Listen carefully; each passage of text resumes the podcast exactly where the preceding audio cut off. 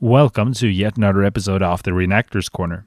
In this episode, Chris and I are going to talk about training events, how to host them, what content to have in them, where you need to have them, and training events in general.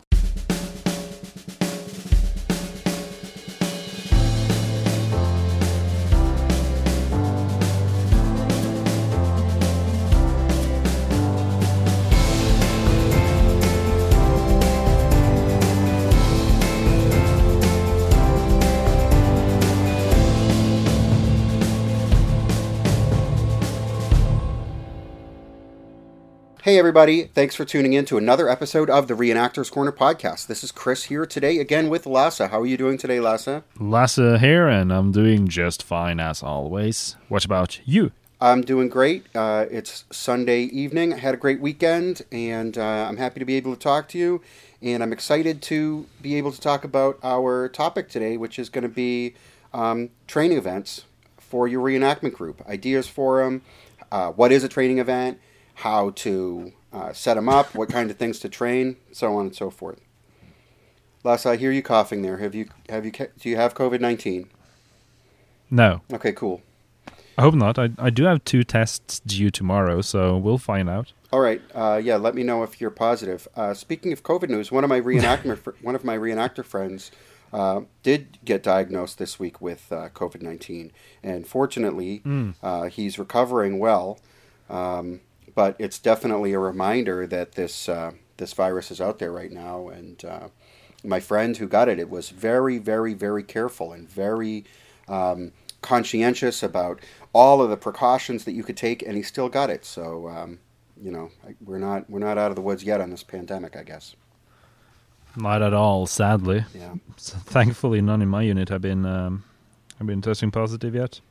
Yeah, this was the first. Actually, yeah, this was the first one. He's the second um, local reenactor, or the, I guess the third local reenactor that I know who got it, but he is the first um, guy in my group who who has it. Um, he should get a medal. I should give. I should award him a medal, the Kriegsverdienstkreuz, perhaps, or something like that. Uh, you know. yeah. All right. So. Um, let's just jump into this. Um, so I have, over the years, coordinated or planned, hosted training events for my reenactment group. And Lasse, I know that you're in your group, you have done the same. Yeah, several times. Um, so I guess for people who are listening to this who maybe aren't already reenactors, just so that you know what we're talking about here, there are different types of reenactment events. There are tactical events where you are in like a fake battle against the other side, and then there are public display events where the purpose is to show what you do in front of an audience of people who aren't reenactors, and then there are other types of events that um, are you could do it just with a few people or just with one unit. You don't need any kind of um, enemy. You don't need other groups. And uh, an example of those type of events would be like an immersion event, which you could have an event where it's just you and the people in your group, and you just spend a weekend pretending it's World War II and living life, maybe in a quiet section of the front or in a rear area or what it is. And then there are training events, and training events are when you get together with guys from your reenactment group in your uniforms and there is somebody or a group of people that offer instruction and you do training in different skills that are important in reenacting or you practice things that you want to become proficient at so that you can do them at reenactments. Um, and i think that these type of events are absolutely crucial for a reenactment group because there are certain skills that you can really only uh, get if you work together as a team. Uh, an example for that would be like um, rifle drill. So the the precise maneuvers that you do with the rifle as part of certain types of formations and ceremonies. You can become very proficient at performing those movements, but uh, this is something that really has to be done as a team. So if you're practicing at home in a mirror and everybody in your group is practicing at home in a mirror, um, then you go to do it in an event and it turns out that everybody's been practicing at a slightly different speed or at a very different speed um, it can it can look very bad. And I think the only way to be able to do it together as a team is to practice together at a team, and that's an example of something that um, you can learn and, and, teach during a training event. Uh, do you guys do rifle drill at your training events, Lasse? We do uh, rifle drill and we do regular drill, and this is something we have a lot of emphasis on, and uh, we uh, consider it our speciality as well. Wow, that's awesome. Um, why do you think it's important for a reenactment group to do drill like what the the military did in uh, World War II? Well, um, it is that it builds um, unit discipline, which is one part of it. It's also one of the most um, common things any German soldier did during World War II as well, and it is sort of what what gives the unit the military feel and appearance at events as well, when everybody can just fall in uh, without any issues and do like the basic uh, maneuvers um, like that. And for us, it's also because we have very few tacticals, so this is what we specialize in. Well, I think that's great. I think I agree with you, uh, of course. I think that learning drill is important um, for those reasons. I also think that um, part of what we do as reenactors, and this is kind of like a sort of a big picture thing, I think we carry on some of the traditions of the military units that we represent, not in like a really serious way, right? Um, and I and I'm sure a lot of people out there would kind of bristle at the suggestion that they are carrying on traditions of like the Nazi military. But I think since we portray military organizations, there are traditions of these military organizations that we should sort of try to emulate. And one of those is definitely um, rifle drill or and regular drill uh, formations and that kind of thing. Because as you say, that was such a an important part of the training, almost not only of German soldiers, but um, like all men almost, all military age men in the Third Reich, because uh, even people who weren't in the military, most of them were in some kind of paramilitary organization, like the Reichsarbeitsdienst, or they had been in the Sturmabteilung or whatever it was, and uh, and they did they did drill in those type of units as well. So it was just a skill and an experience that they had that I think is uh, is important for us to, it, at the very least, to be aware of, but ideally to be able to perform the way that they did it. Yeah, I agree with that uh, fully, and also I would say that um, probably that uh, regular drill is more important than rifle drill, and is where you should start as well as a group. So, just to clarify, when we're talking about regular drill here, you're talking about like forming up into formation, you know, being able to um, stand at attention, that kind of stuff. Yeah, and also marching uh, without yeah. a rifle, and doing uh, turns while marching, etc.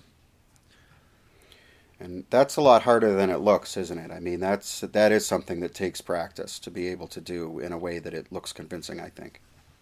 Yeah, especially if you have uh, three files, um, then it, the best thing is to uh, basically take a very long broom and just haul it, haul it in front of everybody, and just uh, try to march in the curve because you still need to have a straight line, and um, it's very hard to do. And I mean, German soldiers had like, depending on when on when during the war, like two weeks of basic training and like uh, 10 11, 12 of those days would be constant uh, drilling.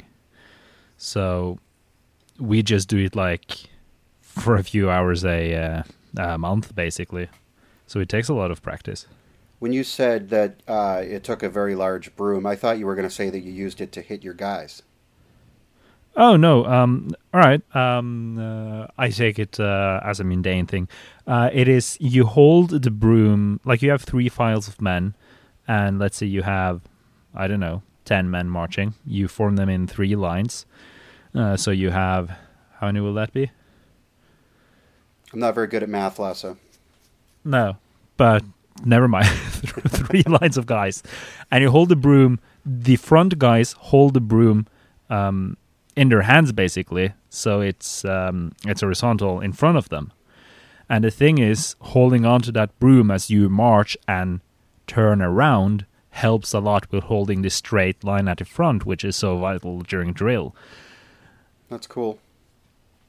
And that's something you see in original training videos too, or even training videos of modern armies that uh, the front guys will be holding a broom as they as they walk in circles basically and just to practice uh, practice the um, the uh, turning of the formation basically. That's cool. Yeah three marching in three rows like that was uh, the standard way that they marched you know mar- marschordnung as they say. Um, yeah. so that's definitely an, an important skill to be able to to replicate um, you know, I've seen some people, some people that I've talked to, reenactors, they say, well, look, this stuff isn't important to know because late in World War II, they had ceased to do any of this training and, um, you know, it's it's not important, and they were just forced shoving guys to the front without doing any of this kind of military formality stuff. And um, although I think you could probably find some historical documentation for I don't know, troops being sent to the front at the very end without having gone through this stuff. Um, I don't know. I think most most people probably did. I, I, think that the overwhelming vast majority of German soldiers did experience this kind of training.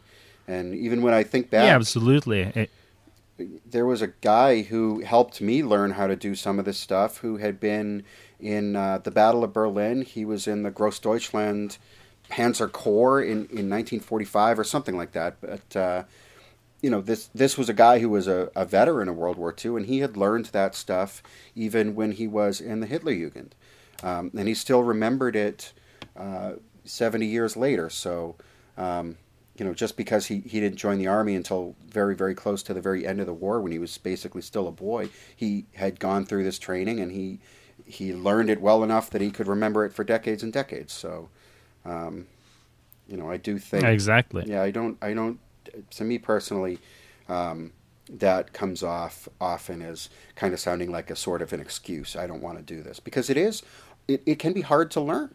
You know, for people out there who haven't done this stuff, um, it's harder than it. It's harder than it looks. Even just marching in step for people who have never been in any kind of organization where they had to march in step, like the military or uh, I don't know, marching band or something, right? It takes some practice to be able to do that um, together as a group. And for people who've never reenacted before, there's a lot of very specific little details that you have to remember, like which way that you have to turn when a certain command is given, like the command to turn around, you have to turn to the left, or like which foot to use when you start marching, things like that. These are things that you have to learn and memorize, and you have to practice. Um, and in the reality of reenactment events, a lot of times you don't really have time to think about it. You're you're standing in formation, and the command is given. You know, t- turn turn to the left. Of course, these commands are given in German by reenactment groups, um, and start marching. And uh, you know, you've got to be able to do those you've got to be able to do those things right away. Um, so there's like you know a certain level of muscle memory that has to come into play. You have to have done this often enough that your your body just kind of knows what to do without you really stopping and thinking, okay, um, you know, is, does he say left? Like what does that mean? Like you have to know, and and it takes practice. And training events, I think, are, are the really training events are the only way uh, certainly the best way to to learn these skills as a team. Yeah, certainly, and um, it's very common to not know the difference between left and right. And when you introduce like a foreign language on top of that, it um, it does actually get pretty hard. And a uh, well planned training weekend can, in my opinion, be more exhaustive than a uh, a uh, uh well a field trip, so to say. I totally agree. Um, it's funny that you say that it's common not to know the difference between left and right because everybody that I meet seems to have no problem knowing the difference between left and right, except for me. I can't do it. I'm 41 years old. I have never been able to know left or right. I have to think about it every time. People give me directions, like people, someone, I'll be driving my car and someone in the passenger seat will be like, take a left. And it's like, I need you to point. You know, just don't even bother saying left and right. Say, go that way, the other way. I'll look over, you point. I don't know. It's really embarrassing. That I, I don't know why. Uh, my brain works the way that it does, but like left and right, I just can't. I can't do it. I can't do it in any language. I can't do it in English. That's uh, actually funny. You'd you'd struggle uh, at our events. well, uh, when I am in formation, so this is something that has I have learned to do from the time that I was basically over the years of reenacting. This is a, a survival skill that I have learned. When I am standing in formation, when we have been called into a formation, I am acutely aware the entire time of which hand is my left hand. I'm standing there, it's like, okay, what's my left hand? It's this. And I'm like, this is my left hand. I know exactly where my left hand is. And then when the orders get given and it's left or right, I'm already thinking about it. It's already very present in my mind, you know, so I don't have to really think about it. But the moment I get into formation, I'm like, all right, left. I know where it's left. Okay, very good. Now let's do this. all right, maybe you could survive uh, an event with us.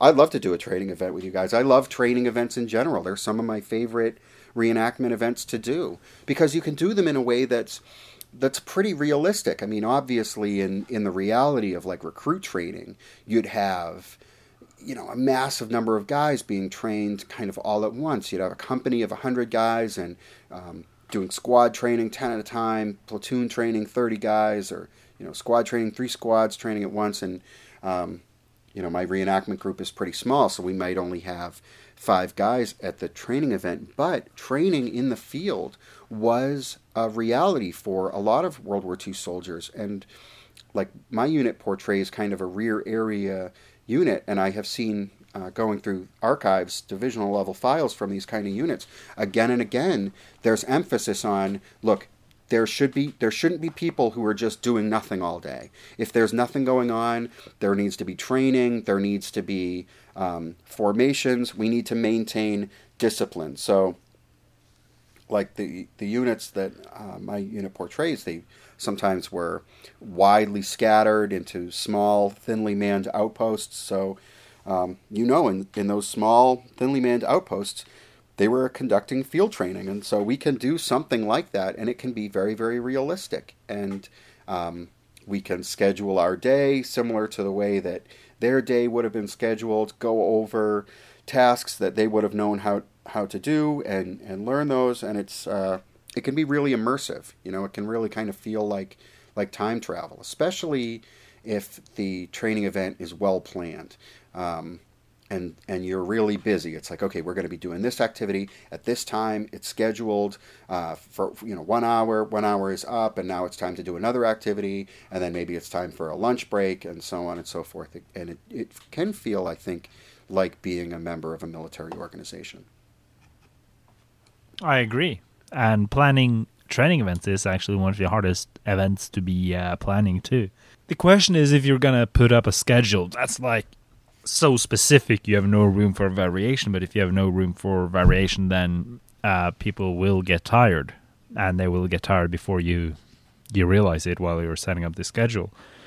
And that is i just find that difficult to balance out.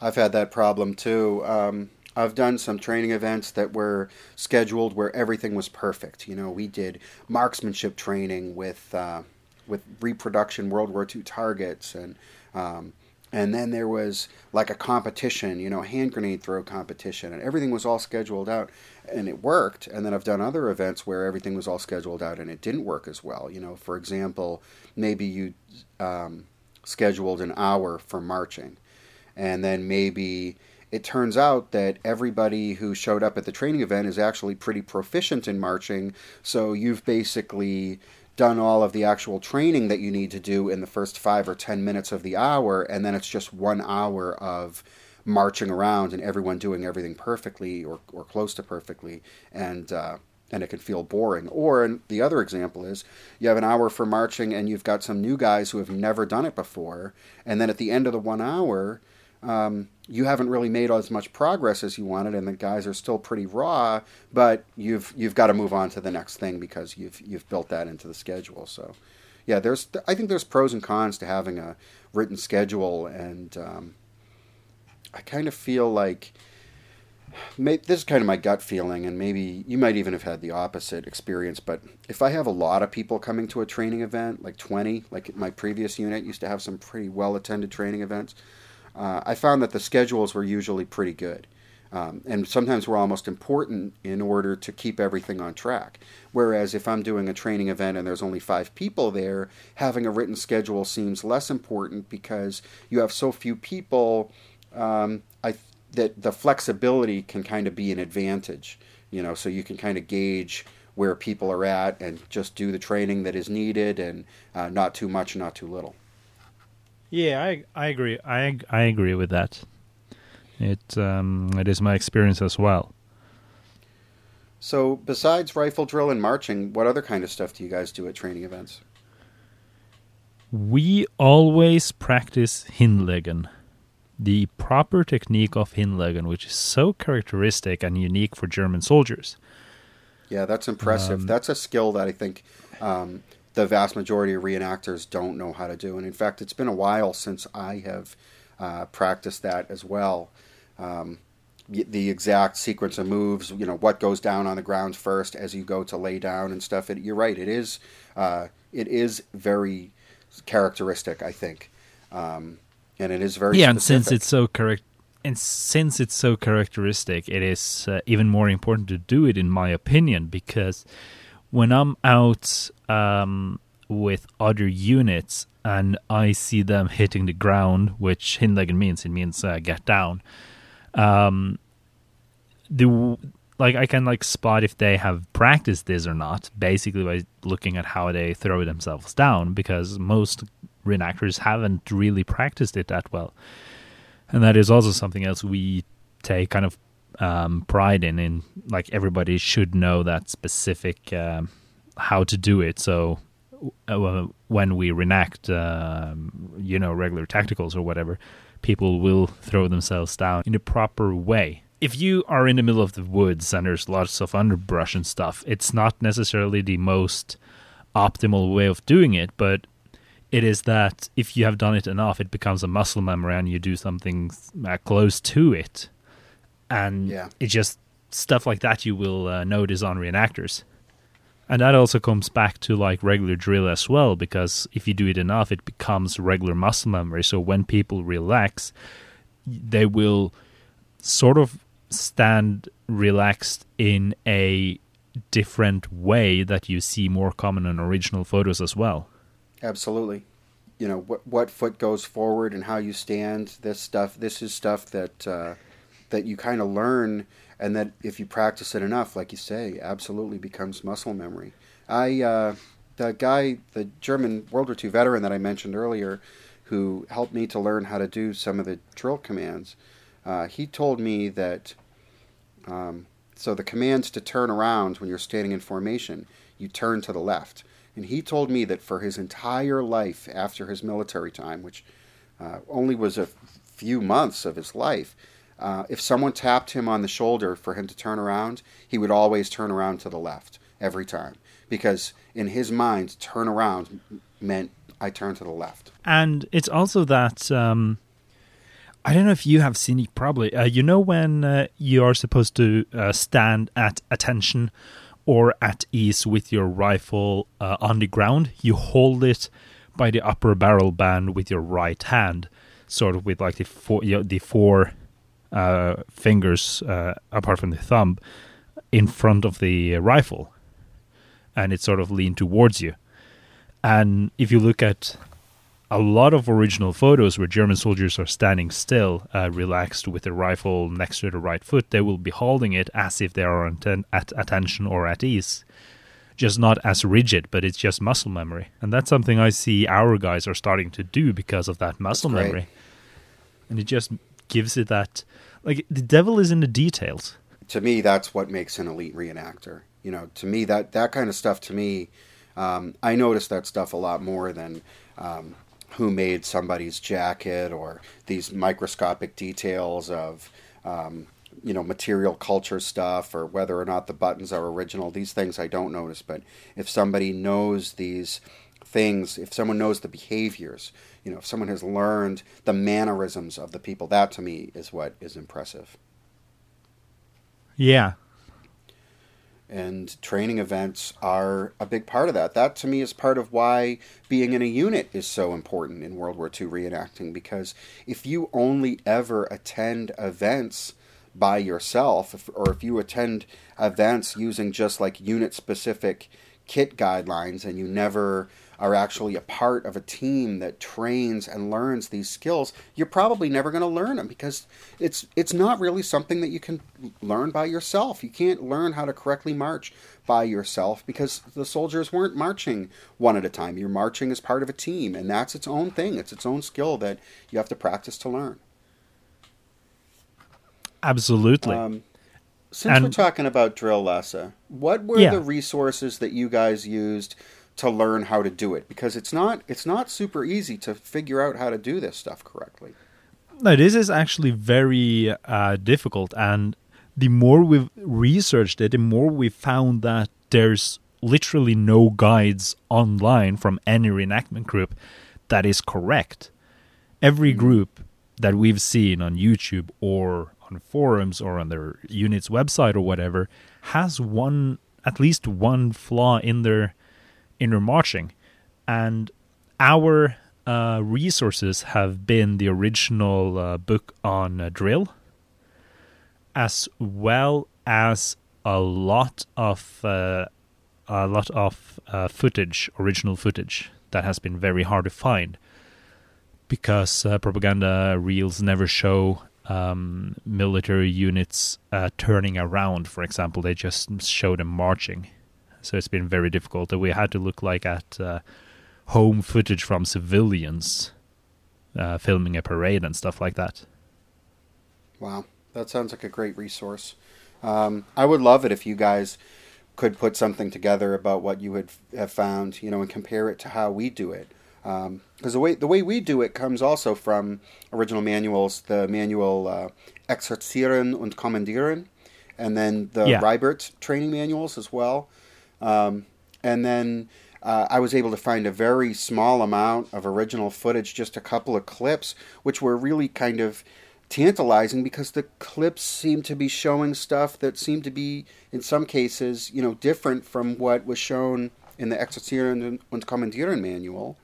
Um, yeah, the thing seems uh, to us, having researched this for a few years now, basically, is that um, the Exerzieren book is actually very badly written and it lacks mm. a lot of key details, and it seems to also be uh, very easily misunderstood, especially when you start uh, talking about. Um, Americans who have served in their military because American uh, modern drill is very different from even uh, modern European drill. Sure. And it seems to just be a crash there. Uh, my unit co-commander Nicholas, he had been serving in the Norwegian military for four or five years, um, and he had been training new guys up in drill his entire career. Uh, so he got the order to learn the Exerzieren book, like really study it. And he said that he thought he would have use of Norwegian drill when he read it, but it was just like to throw it just right out a window because it's so different. And he said that the more he reread the book cover to cover, the more small details he found out, and he would often just uh, have me and a few friends over and just like walk us through it like step by step because a lot of the book is stuff you have to like just read out loud and get people to do to like understand what the book is actually saying.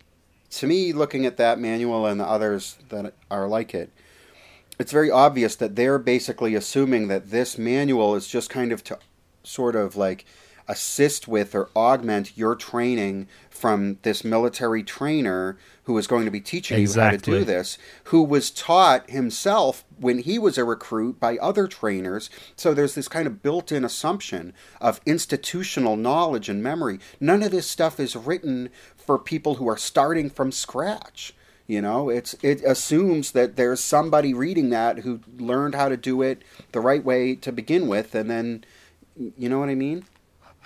Exactly. And that is a very Um, big flaw of the book.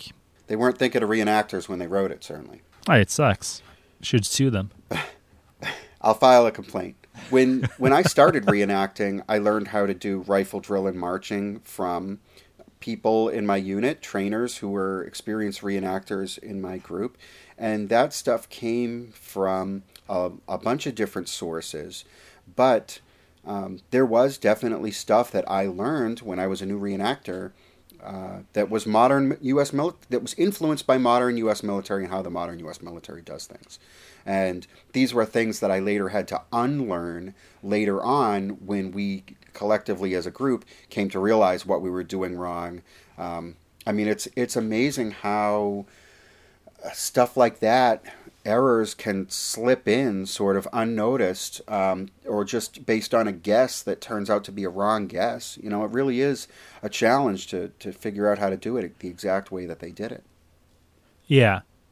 And I mean, many reenactment units base their uh, drills off of, for example, their Erste Zugs um, drilling uh, guides on their websites and also a few videos on YouTube, which I can't remember the specific uh, unit who makes them. But it's like all of those have like these small details that are just wrong, which makes the entire uh, drill wrong, basically. And I think it sucks.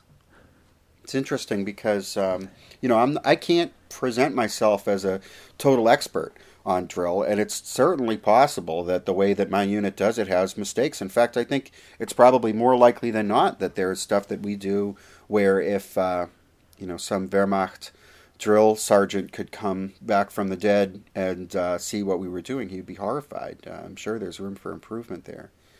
It's definitely uh, yeah. like I say, there have been when I started, I- we made a lot of mistakes. Uh, over time, I've I've unlearned a lot of bad behaviors, but I'm sure there's still stuff in there. You know, I'm sure there's still problems because, like you say, the the existing sources require there's there's some interpretation there, and some of those interpretations could certainly be wrong. Yeah, and the way it's written, it's also helpful to like read it out very loud and just try it step by step with several other guys. That's cool. A and good- just good that is kind of difficult too because when you have several other guys, you just want to practice drilling instead of like reading out a manual out loud. Well, I'll tell you from from experience, um, when you're putting yourself out there as the person who is conducting drill in a training setting, it's pretty important that you can project that you know what you're doing. Um, because if you don't know what you're doing, then the people that you're trying to train are going to pick up on that and they are going to lose confidence in you, and it's going to affect whether or not you're going to be able to effectively train these people to do this. You know, you certainly can't Exactly. you can't tell people to do the same thing different ways you know and and that's stuff that can happen and uh, you know so so yeah if if you're if you're trying to do the training you've got to make sure that this is something that that you have put in the time to really learn and to do it right. Or Yeah, to um, at the very least to be confident in what you're doing whether you're doing it right or not almost.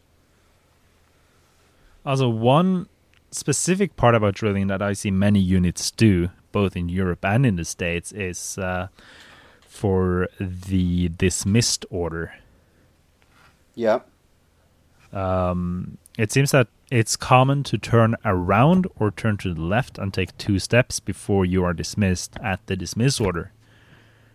Uh, do you do your unit uh, do this, or have you seen it? Yeah, I do. I do. Uh, I give a command where I basically say uh, "nach hinten wegtreten," and so the command tells them to turn around, and uh, they're dismissed to the rear. The way that I do it, and um, it's interesting that you say that because I was just watching the 1993 film Stalingrad the other day, and uh, there's a. I would I would never tell people to use a post-war uh, movie as a, a resource, right? But I couldn't help but notice that there's a formation in the beginning of that movie, and when the command Wegtreten is given, everyone just takes a step forward. You know, so um, yeah, I was definitely thinking about that and wondering what was the real way that they did that.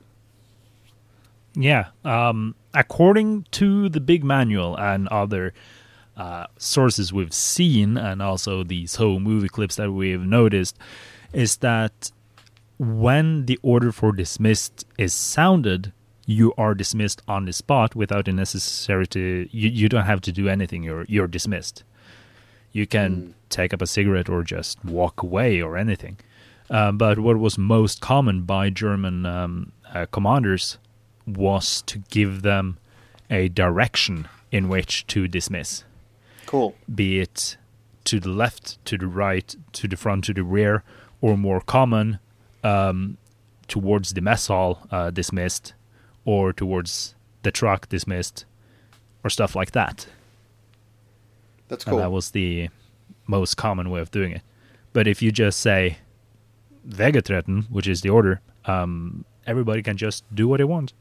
They're dismissed. I gotta look again in uh, that Exerzieren und Kommandieren manual because I feel like I've seen Wegtreten and Weggetreten. Um, I don't know. I should look at that again.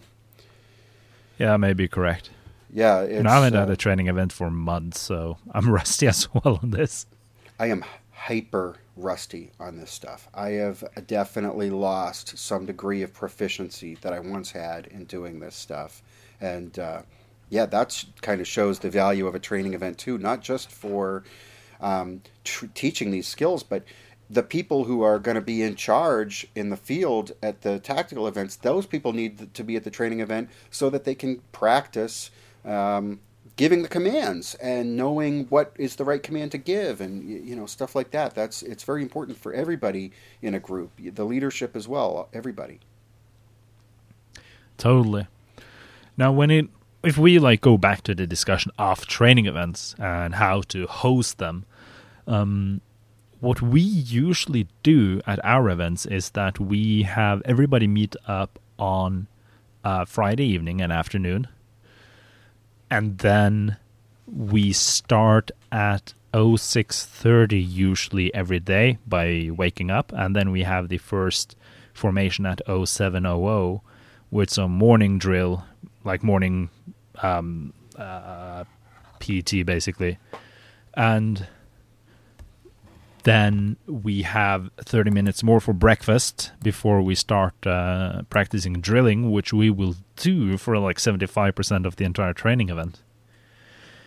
And in between here and there, we will have other lessons, as we talked about uh, grenade throwing, rifle drills, which is more drilling basically.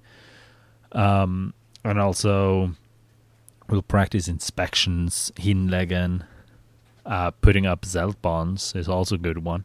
And like lots of different stuff like that.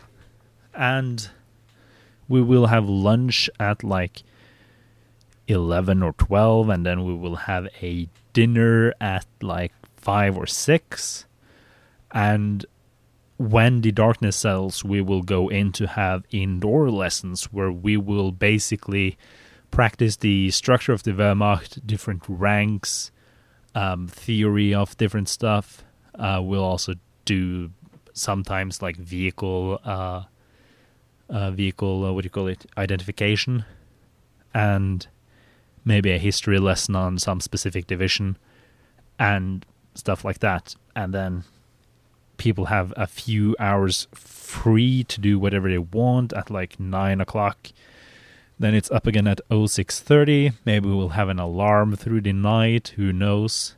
The alarm will basically be to get in gear and and get information and then just go back to bed again. It's totally useless, but everybody hates it, so it's fun. And then we'll do more drilling through Sunday, and we'll usually wrap it up at around 1 or 2 o'clock. And that's the entire event Sounds awesome. Sounds like a really rigorous training schedule, and uh, sounds like a really efficient way to use your time.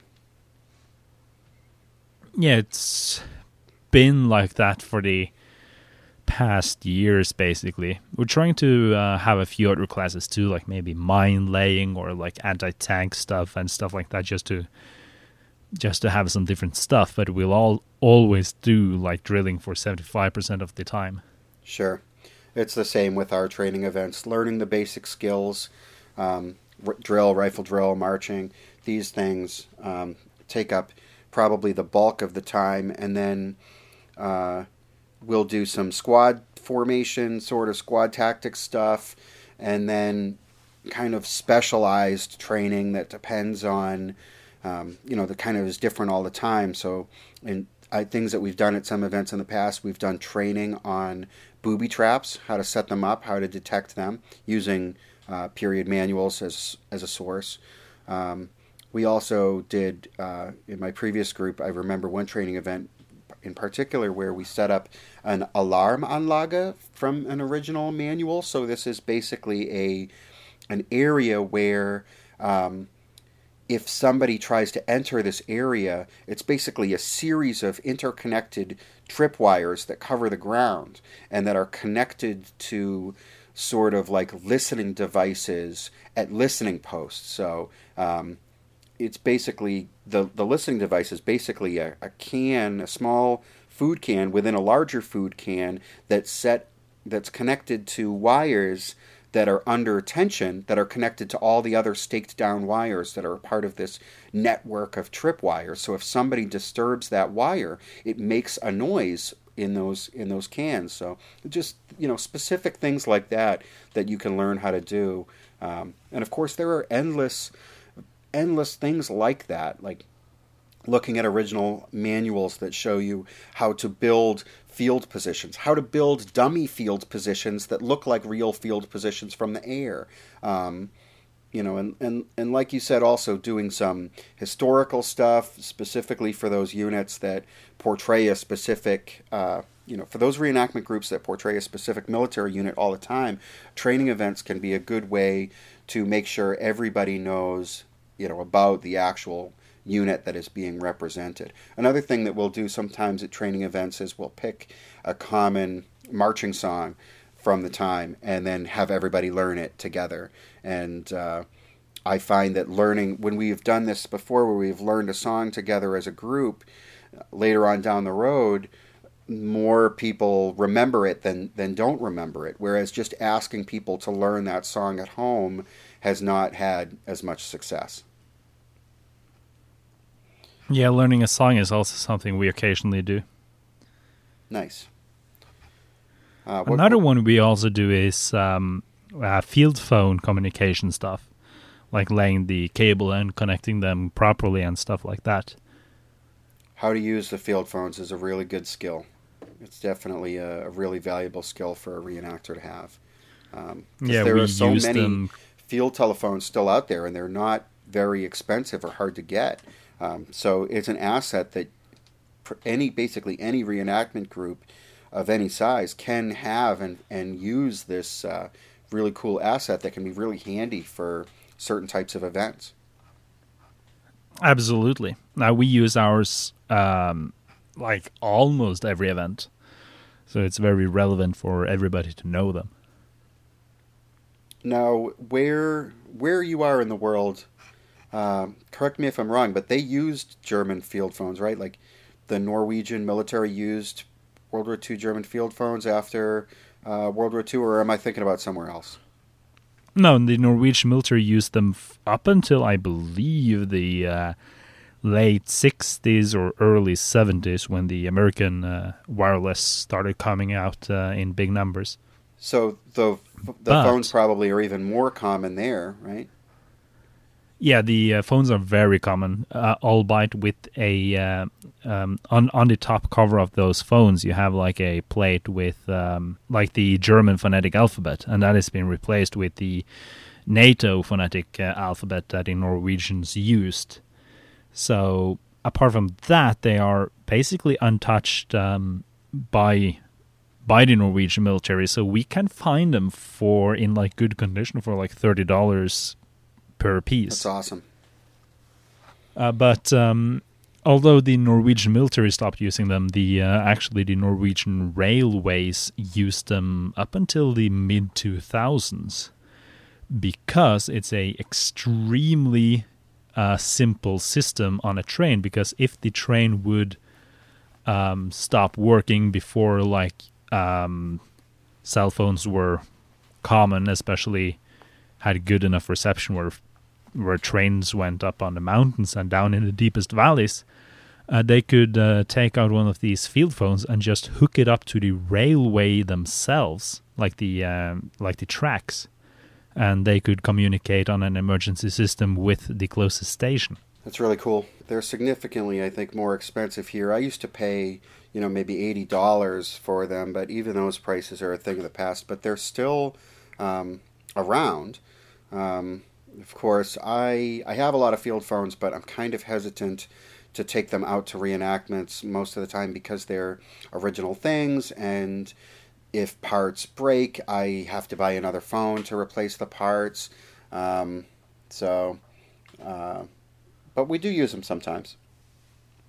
Yeah, we're we're basically drowning in them. The leather slings we use, which we get from uh, at the reenactment store, are actually almost as expensive as the phones themselves. Yeah, and I would tell you that you should, you know, you could sell those phones for more money, right? You could sell them to uh, reenactors or collectors in the United States, but those phones are heavy and expensive to ship. Yeah, I did actually talk to a reenactor in the States to ship over like a few of them, and we figured out that before it started getting um, economically uh, good, uh, I would need to ship like six of them at a time because they are really heavy. And we have so much fun lugging those around in the wood.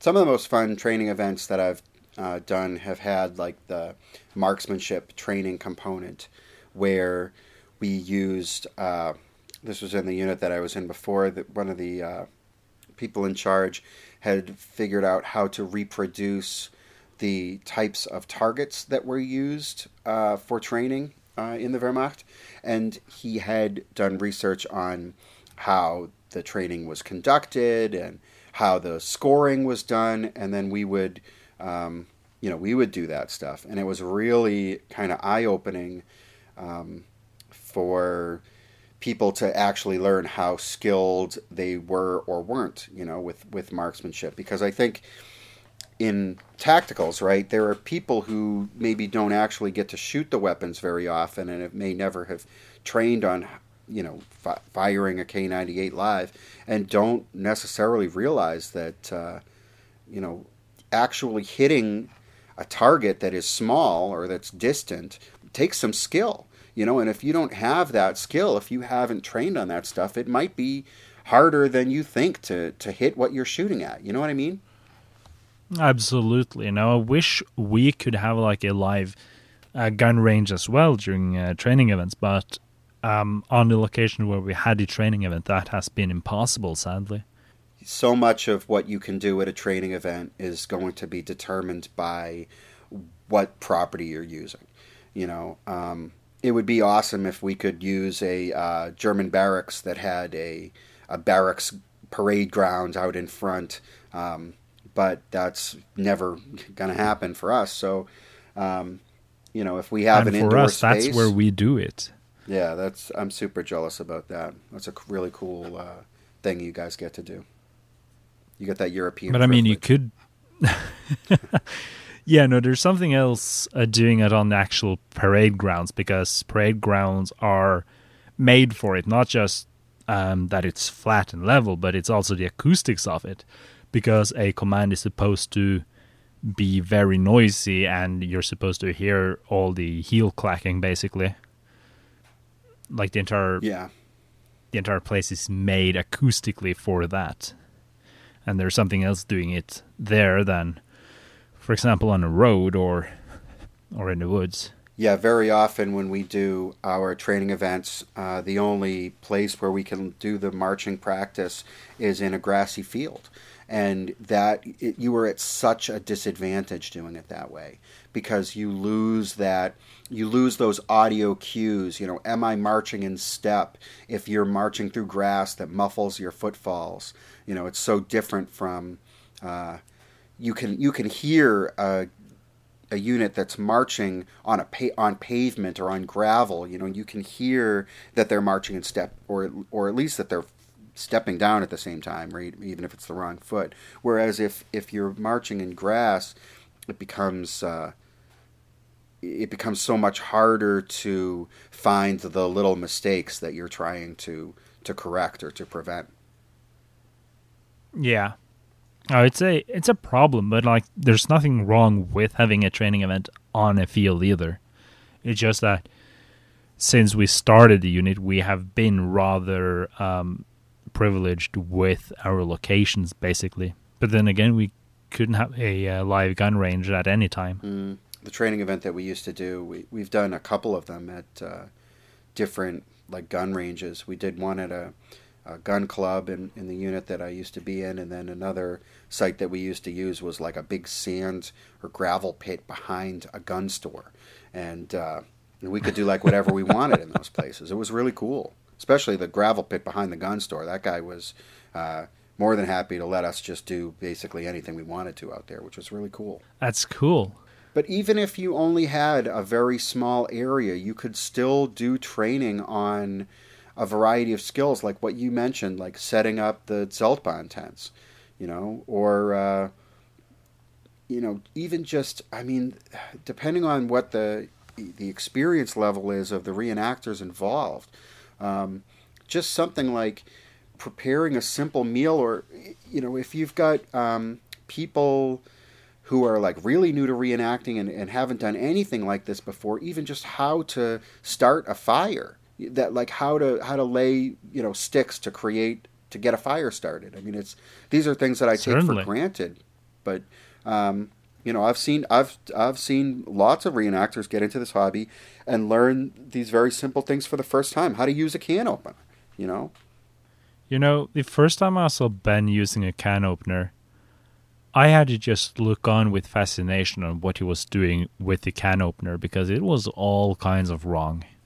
Sure. Yeah. Uh, I have. Uh, I mean, I've you know I have done things like that uh, myself. Um, trying to remember, I know there was.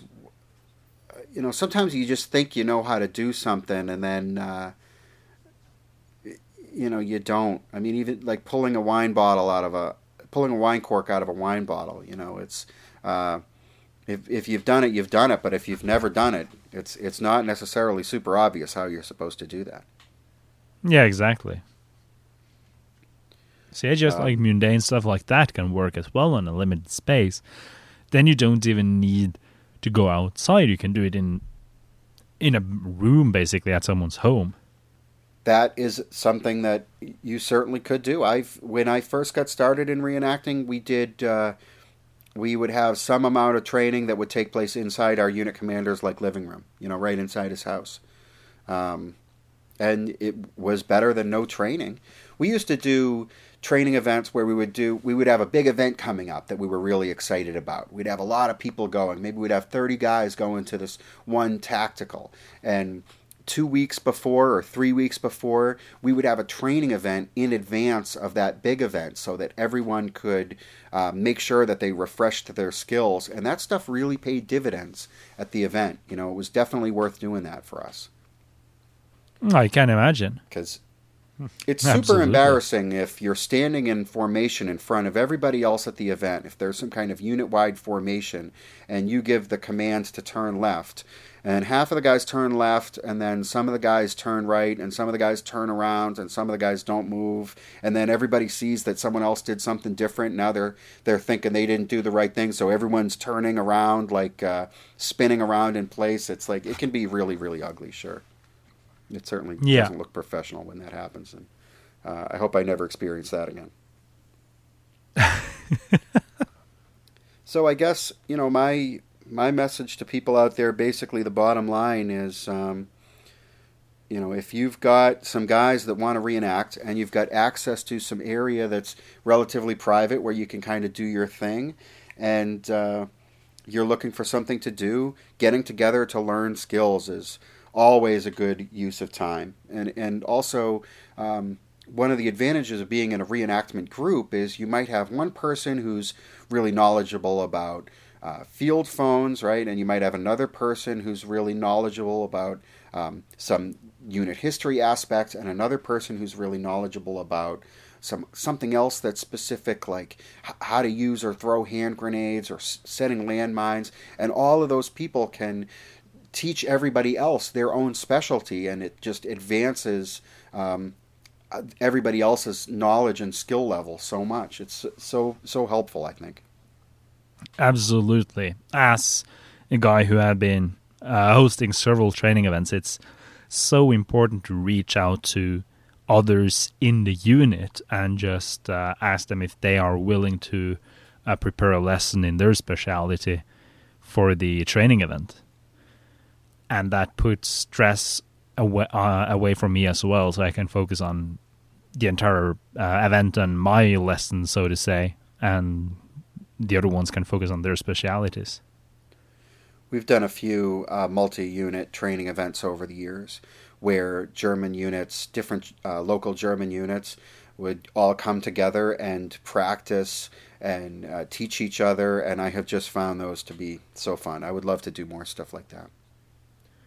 Yeah, I've I've actually forgotten those, but I've done a few with like the Swedish and the Danish groups as well, um, and they've always been great fun because then the the Swedish group will do their speciality and we will do our speciality, and the Danish group will do their speciality, and it's just so much knowledge and experience going around that it's amazing. I would absolutely love someday to do an event like that on a large scale, you know, with a hundred people um, at a at a site that was big enough, maybe something with a barracks type building or something like that. I think that would be so. I think that would feel so real. I would love to do that. yeah, we did one uh, with the Swedish and the Danish group in Sweden, and there, um, half of the guys slept in a barn, and the other half slept in a very small uh, bunker, like the one you've made recently. Uh, but then we That's just awesome. went out and had so much fun. We practiced like uh, the Panzerfaust, and we even had a soccer game. It was great fun. I would, if I had to travel a long distance to do an event, I would rather do an event like that than do do a battle. Even that's the reality. That sounds that really appeals to me very much. Well, you're always invited. Well, maybe someday. Maybe someday. I don't know if I could travel that far, but you know, if this, uh, if the travel restrictions from the pandemic ever end, uh, maybe I'll find a way to do it. Oh, we just need a few more patrons. Hint, hint. nice. All right, Lasse. Uh, I think we're that's all the time we've got for today. Um, it's, I've really enjoyed talking about this with you, and uh, to the listeners out there, if you have uh, done training events successfully, or if you just have ideas about training events, I'd love to hear about it. So you can get in touch with me and uh, let me know what your thoughts are on this kind of thing. I'm sure. I feel like we just scratched the surface. I think we could probably talk about this for another hour if we wanted to. Yeah. Easily. To listeners, just leave a comment. And yeah, just leave a comment. Yeah. All right, uh, Lasse and everybody, um, stay safe out there, and I'll see you in the field. I'll see you in the field. Don't forget to use our 7% discount code off of uh, Kopf at german-wolver2.com. And if you buy something there and you go to the checkout and you use the discount code podcast2020, that is podcast2020, you will get a very nice discount.